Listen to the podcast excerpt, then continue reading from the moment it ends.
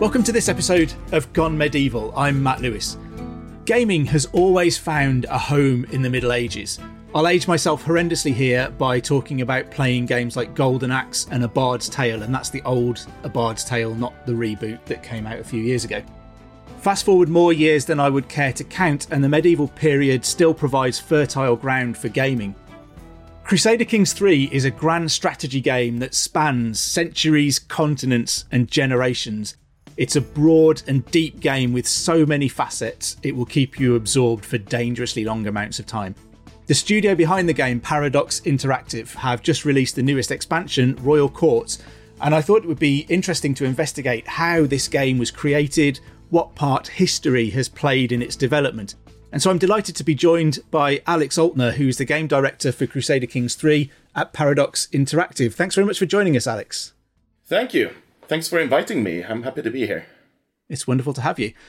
So, for those who haven't played a Crusader Kings game yet, can you give us a quick overview of what it is, please? What is Crusader Kings? Of course.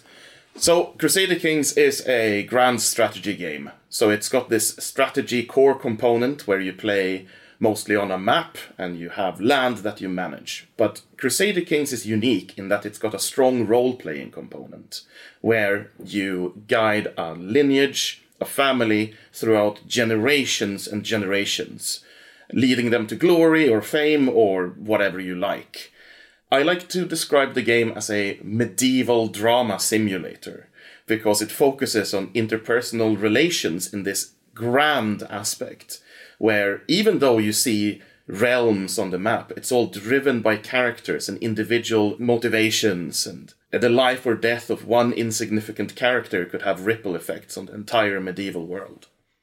And it's fascinating that you can play through your own dynasty as well. So you don't play one character who has a finite lifespan. Once your character dies, you play their heir, usually their son, and I mean, the game that I'm currently playing, I was complaining to Alex before we started recording that I've lost inordinate amounts of times to Crusader Kings 3. The game that I'm playing at the moment, currently my starting character's grandson, and have just got control of the Kingdom of Ireland. So you play across that whole dynastic element and you can build your dynasty and what your dynasty is known for. So it has this real kind of depth to the role playing element of it that spans more than one person. Yeah, I feel like this is the um, biggest difference from traditional role playing games if you come from the role playing sphere. You usually play one character, and death means game over, which is not the case here. Death is the beginning of a new story in the same world. So you play a succession of characters, and it's not always parent to child. Sometimes you get to play as your your own devious brother having murdered your previous character. And it creates this sort of feeling inside of you of, who am I now? What have I done to achieve this power? Sometimes it's elections or other ways of succeeding your previous character, all with this medieval flair of succession laws and similar restrictions and each character kind of has a set of traits that drive them and therefore the player is required to sort of take account of who they are. You can't design a character that is necessarily how you would exist in the world.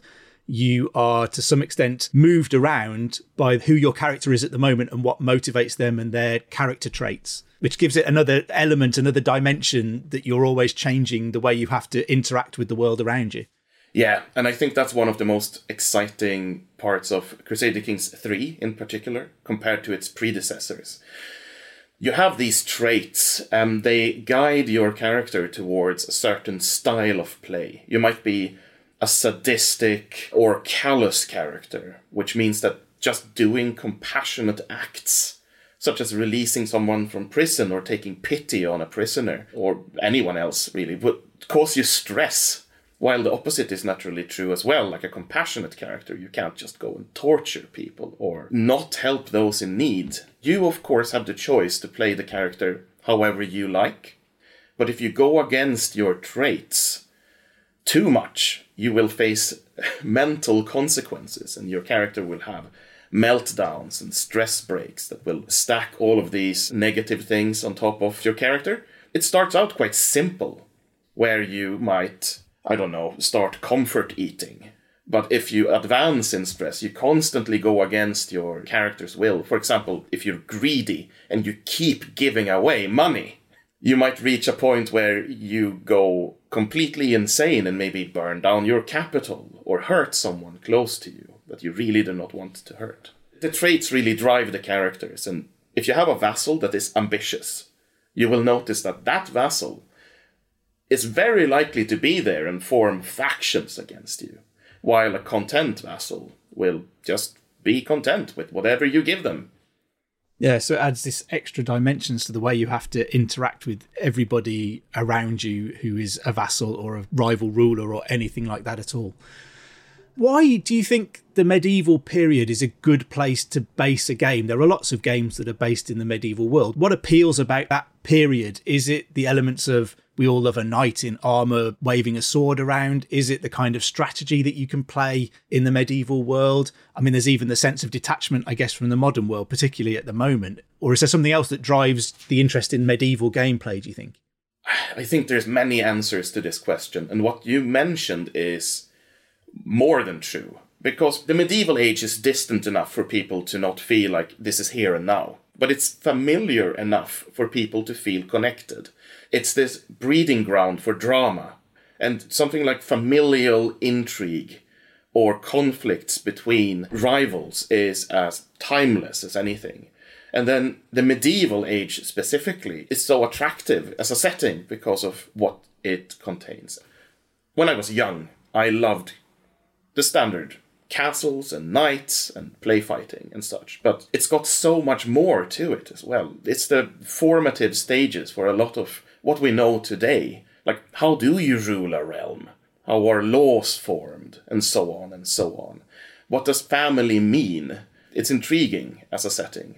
It's a long period as well, so a lot of things changed over time.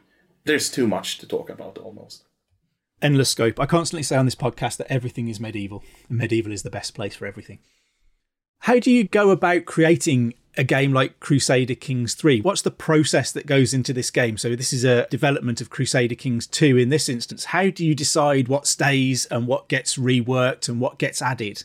That's a very interesting question, and one I could probably talk about at length. So, I'm going to try and keep it somewhat brief. When you start making a sequel, you of course look at the current game and what works and what doesn't work. This is a complicated and tricky process, especially in a game like a grand strategy game where every system is interconnected. And removing something means you have other systems no longer working, or perhaps you need to replace it with something else.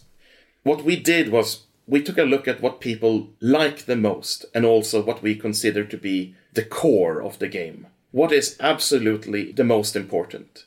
What is the core, and how can we expand the core to be even better in a sequel? As I mentioned before, with the traits, for example, and stress, that was one of the things we added on in CK3 compared to CK2, because characters had personalities and they acted on them, but not enough for personalities to truly matter. Most people, they played politics as objectively as you could, pretty much, which meant that it wasn't very useful to take a look and see is this a greedy character or is, is this a generous character? They would act the same, more or less.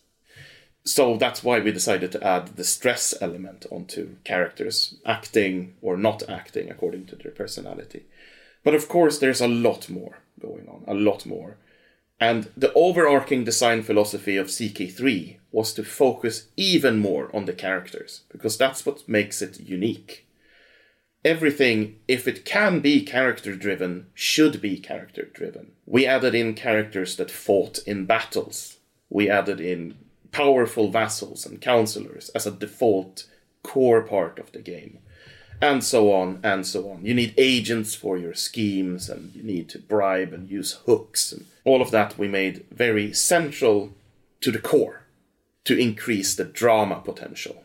In the end, that's what we wanted to reach very living and vivid, dramatic medieval world.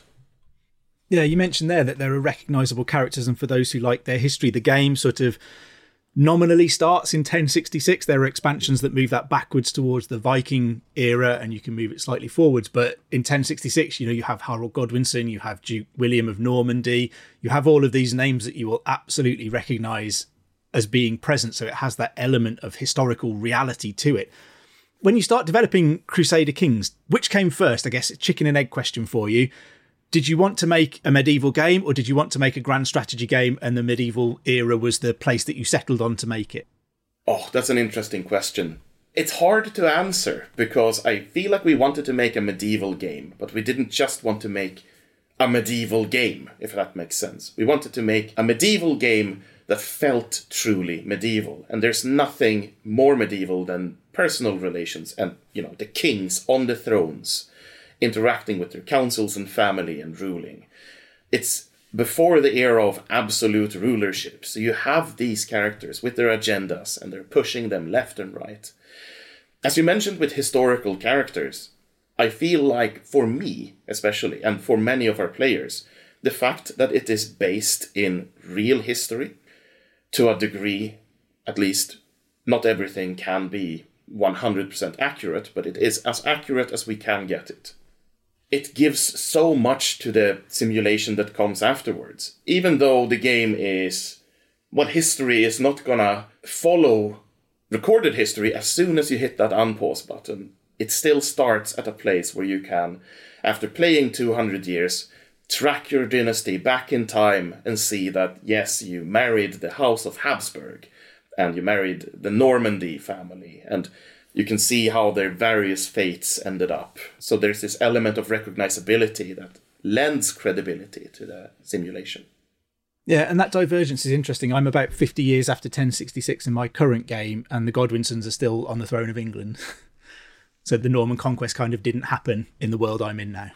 Exactly. That's one of the things that my fantastic co workers keep telling me when I say, I want William to win and they are so much smarter than me when it comes to historical details and they insist on the fact that William winning was a bit of a fluke and that Harold was actually the most likely winner in this scenario. So when you play a game, there's a chance of William winning, there's a chance of Harold winning, there's a chance of Norway winning as well, and all of them have very different and interesting outcomes, I feel.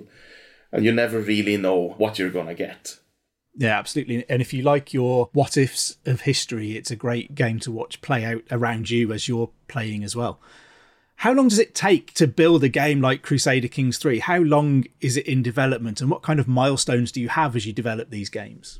Another really good question. So it takes year upon year upon year upon year. I think more than five years or so, definitely. It's a very big project, especially when you have to live up to such a legacy as Crusader Kings 2, then you don't want the sequel to be lesser.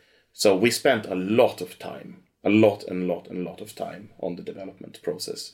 I can't remember the exact details, maybe I'm off by a little bit, but time has become very relative as of late. And it's also not like we ever really stop developing. We keep developing. That's sort of a hallmark of Paradox, I suppose. We support our games for very long. CK2 was supported for over seven years, I believe, and we have lots of games that we're supporting constantly. Milestones that we look at. I think there are many milestones, they're more or less interesting, but the more interesting for you to know about, I would believe, is the is it fun milestone. It's a very difficult milestone for grand strategy games because all the systems play in with each other you for a very long time have to trust that it will work out in the end. Because right now, nothing makes sense. All of these systems are disjointed and do not work together. And then all of it clicks, and suddenly it becomes fun. And that happens fairly late in development comparatively. But then when you finally pass the milestone of, is this fun? And it is, you're so relieved. And then you can start making it even more fun and even better. I guess the danger then is when do you stop? And I suppose the benefit is that you carry on supporting these games and releasing DLC so it can keep developing. But there must be a danger of mission creep on all of these things where you think, oh, I just add this and I'll just add that. It'll be ready soon. Absolutely. And it happens. But we live and we learn and we try to focus our efforts where it matters the most and avoid going on too wild tangents when we develop, especially during the base game. How much historical input do you look for as well when you're developing a game like this? So, does it affect things like the costumes that we'll see, the weapons, the battles that are fought, the strategies that are employed, particularly by the AI? Do you try to make it as authentic as you possibly can in historical terms? We strive towards authenticity, definitely. I have to admit that first and foremost, it's supposed to be a game. It's supposed to be fun. The thing is, if you put a lot of research into something that no one wants to play, then that research is wasted. So while certain areas of the game are more of a game than others, we do pride ourselves on trying to make it as authentic as possible. You had some examples there, for example, in the clothes.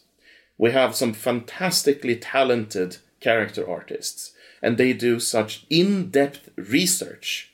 They're not just going to Wikipedia and checking what do people dress like. They have like libraries of books and references and people they talk to. I do not know much about the clothes myself, but I like to go by and check how they are working and all the references they're putting up and finding. They can find some fascinating stuff that is historically accurate for the period. Stuff you've never seen in your life. It's absolutely mind boggling sometimes what works. And it's not usually what you believe it to be, like the stereotypical look of the Middle Ages is by and large Hollywood, right? But reality is so much more fascinating than anything Hollywood can cook up. And of course, it's not only in the clothes research we do this. We have people doing research for almost everything we do.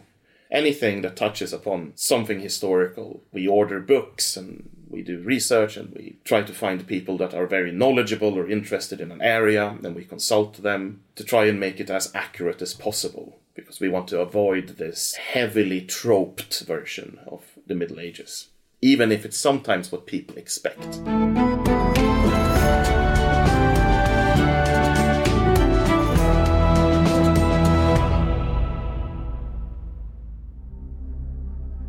The Ides of March, the 15th of March, it's perhaps the most famous, or shall we say infamous, day in the ancient history world because it was on that day in 44 BC that Julius Caesar, dictator of Rome, was assassinated in a Senate meeting.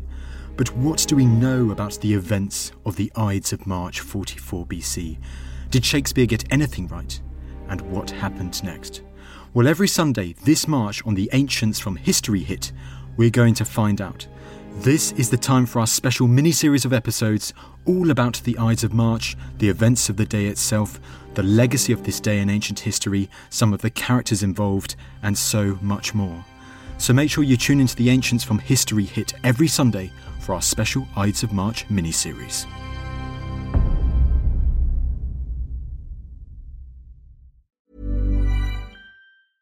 Hey, I'm Ryan Reynolds. Recently, I asked Mint Mobile's legal team if big wireless companies are allowed to raise prices due to inflation. They said yes. And then when I asked if raising prices technically violates those onerous two year contracts, they said, What the f are you talking about, you insane Hollywood ass?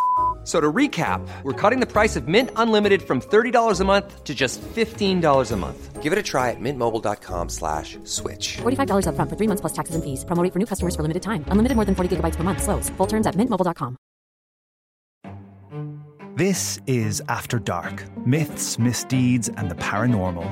The podcast that takes you to the shadiest corners of the past, unpicking history's spookiest, strangest, and most sinister stories. I'm Maddie Pelling. And I'm Anthony Delaney. Join us every Monday and Thursday, and we'll take a look at the darker side of history from haunted pubs to Houdini to witch trials and arsenic laced breakfasts. Follow After Dark, Myths, Misdeeds, and the Paranormal wherever you get your podcasts. Brought to you by History Hit.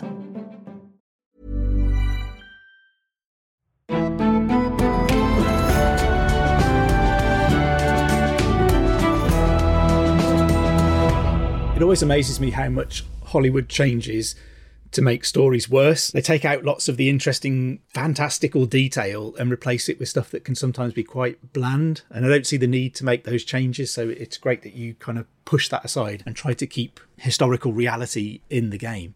As we kind of mentioned, Crusader Kings covers all sorts of aspects from international relations to DLC covering Northern Lords that brings a Viking dimension into the game, and the newest expansion, Royal Courts, which allows players to develop a throne room and implement cultural projects that improve the links between rulers and their people, as well as impress and, and frighten rivals and all that kind of thing. In the medieval world, all of these things were always deeply connected. Are they as connected in the game as well? Is part of the idea of the throne room to give players another layer of an idea of how much stuff a medieval ruler had to balance in their minds and think about and play with all of the time? Yes, absolutely. So, one of our favorite things to do is to take something you believe you are familiar with. Let's say an invading Viking, for example. You got a picture of that in your head. But then we show how it actually was. It's the same with the throne room, for example. The throne room is essentially where medieval rulers showed their power. And it might not really make sense to us today why they spent so much on frivolous things. When you play the game, you might believe that, oh, everyone kept a large treasury in case of war. And sure, many clever rulers did but also you were expected to spend that money to show that you are indeed the ruler of this realm. You're not just sitting on a pile of gold like a dragon. That would never fly. People would get angry and think you a false king. So the royal court itself is there to simulate this keeping up of appearances and what sort of benefits that actually gave you as a ruler. Public opinion and, you know, what other rulers think of you being grand in the sense that you're spending a lot and people think that the expectations you have are met. Another example of this is, as I mentioned, with the Vikings. Most people think of Vikings as bloodthirsty plunderers, but they were quite a bit more than that in reality. They traded, they lived in Scandinavia, and that's not an easy place to live. And just showing some nuance to it all makes us very happy when we can educate a little bit, let's say. Of course, they still went overseas, and of course, they plundered. But as much as they plundered, they settled and assimilated, which we show. They might invade somewhere like Normandy, but then they will slowly assimilate and become part of the local culture. And speaking of culture, I think that's one of the more interesting systems we've added recently from a global simulation perspective, where you can see all of the cultures evolve and change and hybridize, which is something that happened constantly. Another preconception people have is that, for example, if you look at the map and you see Irish culture, this is the same Irish culture as today, which couldn't be more incorrect. Like it's evolved over time. And this is what we're trying to show. With cultures adopting new traditions, or diverging or even hybridizing, you can get something like Hiberno Norse culture popping up, which might spread and then eventually be completely accepted on the island. And I feel like just the fact that this happens naturally and differently every game shows just how alive the world is and that it's not only war and conflict there's a lot of peace understanding and melding of cultures and new things popping up that you would never believe possible before you saw it with your own eyes. Yeah, it does really adds to the organic feel of it that you see these cultures, as you say, hybridizing, diverging. You can choose to do that to your culture as well. So you can try to make changes deliberately to your culture, which might be about making it more appealing to other cultures that you want to get closer to or take over or anything like that. So you can choose to do this. You can choose to protect your existing culture. And was the feeling behind that that it deepens gameplay? Definitely, it adds lots more dimensions to it. But does it also help to add historical authenticity? As you say, that was happening in the world throughout this period. And so it was the intention for the game to reflect what had happened in real life in the medieval period. Absolutely. One of the things I was never happy with was how static the culture map was and that the only real change you could impose on the cultural map was to maybe switch over one county to your culture, which is a very odd way of looking at it, because that's sure that happened sometimes, but it was definitely not the norm. If you were a foreign conqueror, for example, or if you find yourself ruling through inheritance over a kingdom where you have no cultural ties to the people, you would try to strengthen those ties, not replace the people there.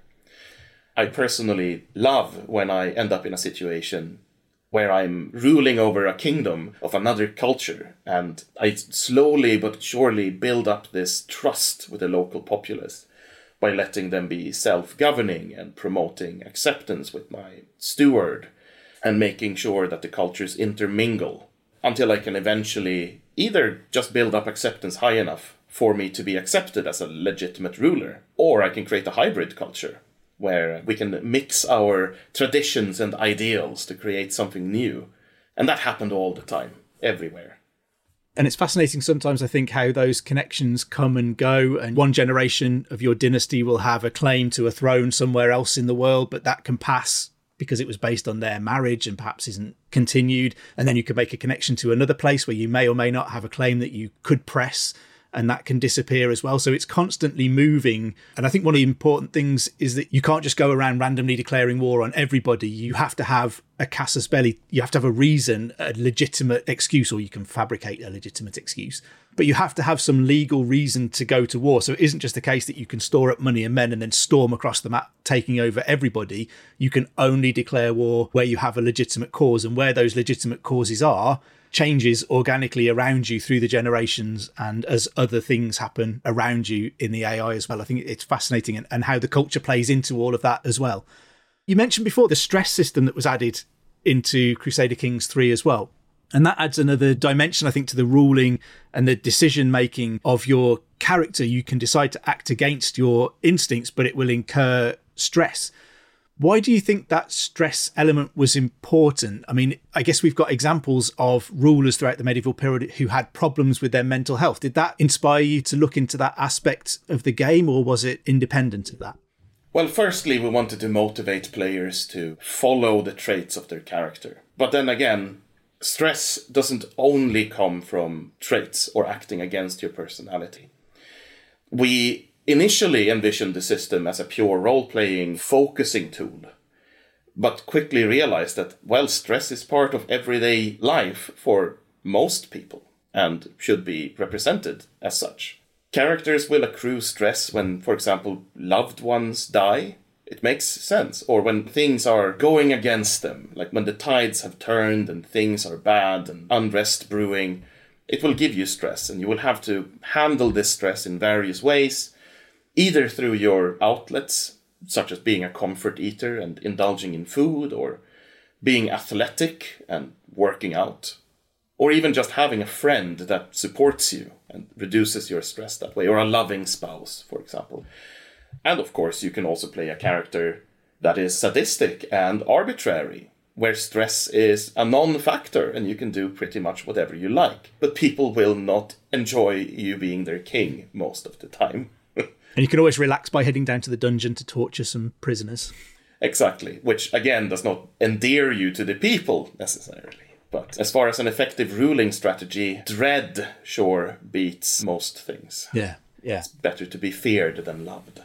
And the stress system gives you kind of three layers of consequence to your actions. So you can incur stress at three levels that give you these points of kind of mental breaks and changes that happen. And I guess you have to decide whether you carry on accruing stress or whether you try and do something to relieve that. So you can absolutely take decisions all the way through that incur more and more and more stress until you end up playing as a character who is absolutely out of control of themselves. Yes, there are some fascinating things that can happen if you reach the highest level of stress. Again, this is something most players will want to avoid. The first one level of stress, or even two levels of stress, they are manageable, comparatively. But the third level, that's when you, in a fit of rage, accidentally kill your own child, for example, and now the succession is ruined, or any number of other things. And of course, if you have a rival, you can intentionally do things to them to increase their stress levels. You might not see how much stress they have, but you will notice when they are really stressed out and they are accruing all of these traits that make them less efficient rulers, like profligates or contrites or reclusive rulers, for example. So that's another way of using the stress system to your advantage is by, for example, murdering the son of a rival to make them have a mental break fascinating. What would you say is your favourite aspect of Crusader Kings 3 now? What do you think added most to the experiences of playing the game? That's a very good question. I love the game, right? I love how everything plays together. I'm not sure if there's anything that adds more or less to it for me. I love the game as a whole. The fact that it is character driven, everything down to the most systemic things like culture still ties into characters through and through. The faiths, they by themselves mean nothing. It's in the context of another character following a faith or not following a faith that it matters to you. And all the interactions you can take, all the scheming you can do. And I'm personally very fond of just diving into the dynasty trees and backtracking and looking at family branches and what happened to that bastard that was born 500 years ago. What happened with them? Oh, they ascended to the throne of Bulgaria or whatever other thing could happen. There's the storytelling potential. Just following these stories and putting it together in my head. That's what really makes the game for me. Yeah, and I think it's fascinating how if you're a fairly successful player, you can marry off, you know, lots of your children to foreign rulers and all of that kind of thing. And then a couple of generations later, those people could well come back and bite you. And as you say, you can look at that family tree and you can see, oh, when I was playing my granddad, I married my kids off to this thinking it was great and it got me lots of prestige. But what I've actually done is set up a rival for future generations. And all of those decisions have consequences and it's all interconnected all the way across the map. Yeah, exactly. Maybe you suffered a very minor mental break as a character and you went to the brothel and you produced a bastard that later left the realm and became a courtier in the Holy Roman Empire and later became rulers of Austria. At the same time as you, you're over here in France, maybe you're ruling Burgundy, and you notice that this other branch of your family has now seized the position as the most powerful family member, overthrowing your uh, title as head of the dynasty, for example. It's fascinating. The stories that happen organically are many and very varied. Yeah, it's brilliant. So, Royal Courts has just come out as an addition to Crusader Kings 3. Is there anything that you would like to see coming in future DLC? Oh, there are many, many things. I loved working on CK2 back in the day and just seeing it get more and more deep and wide as time went on. I guess what I would like to do is follow the trend of making it deeper and making it wider. I would like to see new ways of playing the game. Something I personally am very interested in is having this living world where not everyone plays the same. Characters are core, but not everyone maybe needs to be a landed noble ruler. Perhaps there are room for other things. And also more depth, like what were the lives of medieval rulers like?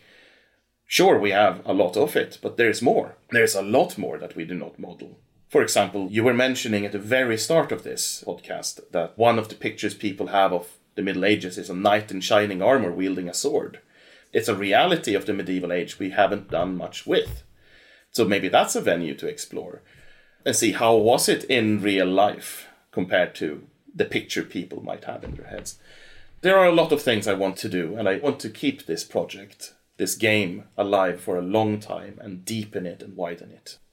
I would say please don't because I already lose enough time to Crusader Kings. I don't have much more that I can afford to lose. And if you keep adding things to it, I feel like I'm going to get sucked into more and more Crusader Kings 3. And I'll be sitting here on the podcast playing Crusader Kings 3 and just commentating on it. Just to end with, do you think a medieval gaming audience in particular is demanding? Do they care about the authenticity, the accuracy, the size and the scope of the game, that ability to drive and change things and be affected by things that are out of your control? Definitely. I think this rings true for all of the games we make as Paradox, that we have very dedicated player bases and they know a lot and they have very interesting bits of information to share or opinions. And of course, we try to listen and see what do people expect. For us in Crusader Kings, there are a lot of experts that play our games. That's fascinating to us. Sometimes someone comes in and cites an academic study they have made on a subject. And it fascinates us because, of course, we can't be experts in everything ourselves. But just the fact that we have an audience where such things happen is humbling. Everyone is very unique there are people that have this expert knowledge and other people that just enjoy the medieval fantasy. And even more people that enjoy the medieval fantasy but love to get lost in how the reality of it was or the authenticity of the setting. It must be very rewarding for you, probably, to listen to people like me saying, I'm completely obsessed with the game. And I told you before we started again, you know, I lost last weekend entirely to Crusader Kings 3. That must be quite a rewarding sensation for you to hear people say that they are kind of getting that depth. I mean, it's incredibly rewarding and humbling in a way because people like you are very, very, very smart. And just the fact that you enjoy the stuff we make so much it makes both me and my entire team very happy. We sort of live on this energy of people enjoying what we do and we want to constantly make it better. And hopefully, you will continue supporting Crusader Kings 3 for a long, long time to come. Thank you so much for joining me today, Alex. It's been an absolute pleasure to delve into the world of creating a medieval gaming experience. You can grab a copy of Crusader Kings 3 along with the latest expansion pack, Royal Courts, which is out now as well. You can join Dr. Cat Jarman on Tuesday for another brand new episode. Don't forget to also subscribe wherever you get your podcasts from and to tell your friends and family that you've gone medieval. If you get a moment, please do drop us a review or rate us wherever you listen to your podcasts, including Spotify now. It really does help signpost new listeners to the podcast. If you're enjoying this and looking for a bit more medieval goodness in your life, then do subscribe to the Medieval Mondays newsletter. Just follow the links in the show notes below. Anyway, I better let you go. I've just been Matt Lewis, and we've just gone medieval with History Hit.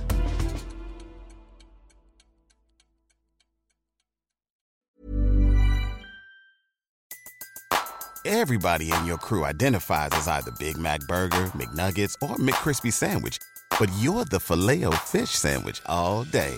That crispy fish, that savory tartar sauce, that melty cheese, that pillowy bun. Yeah, you get it every time. And if you love the Filet-O-Fish, right now you can catch two of the classics you love for just $6. Limited time only. Price and participation may vary. Cannot be combined with any other offer. Single item at regular price. Ba da ba ba ba. Join us today during the Jeep Celebration event. Right now, get 20% below MSRP for an average of 15178 under MSRP on the purchase of a 2023 Jeep Grand Cherokee Overland 4xE or Summit 4xE. Not compatible with lease offers or with any other consumer incentive offers. 15,178 average based on 20% below average MSRP from all 2023 Grand Cherokee Overland 4xE and Summit 4xE models in dealer stock. Residency restrictions apply. Take retail delivery from dealer stock by 4 1. Jeep is a registered trademark. Thank you for listening to this episode of Gone Medieval. Please follow this show wherever you get your podcasts. It really helps us out, and you'll be doing me a big favour. Don't forget you can also listen to all of these podcasts ad free and watch hundreds of documentaries when you subscribe at historyhit.com forward slash subscribe. As a special gift, you can also get your first three months for just £1 a month when you use the code MEDIEVAL at checkout.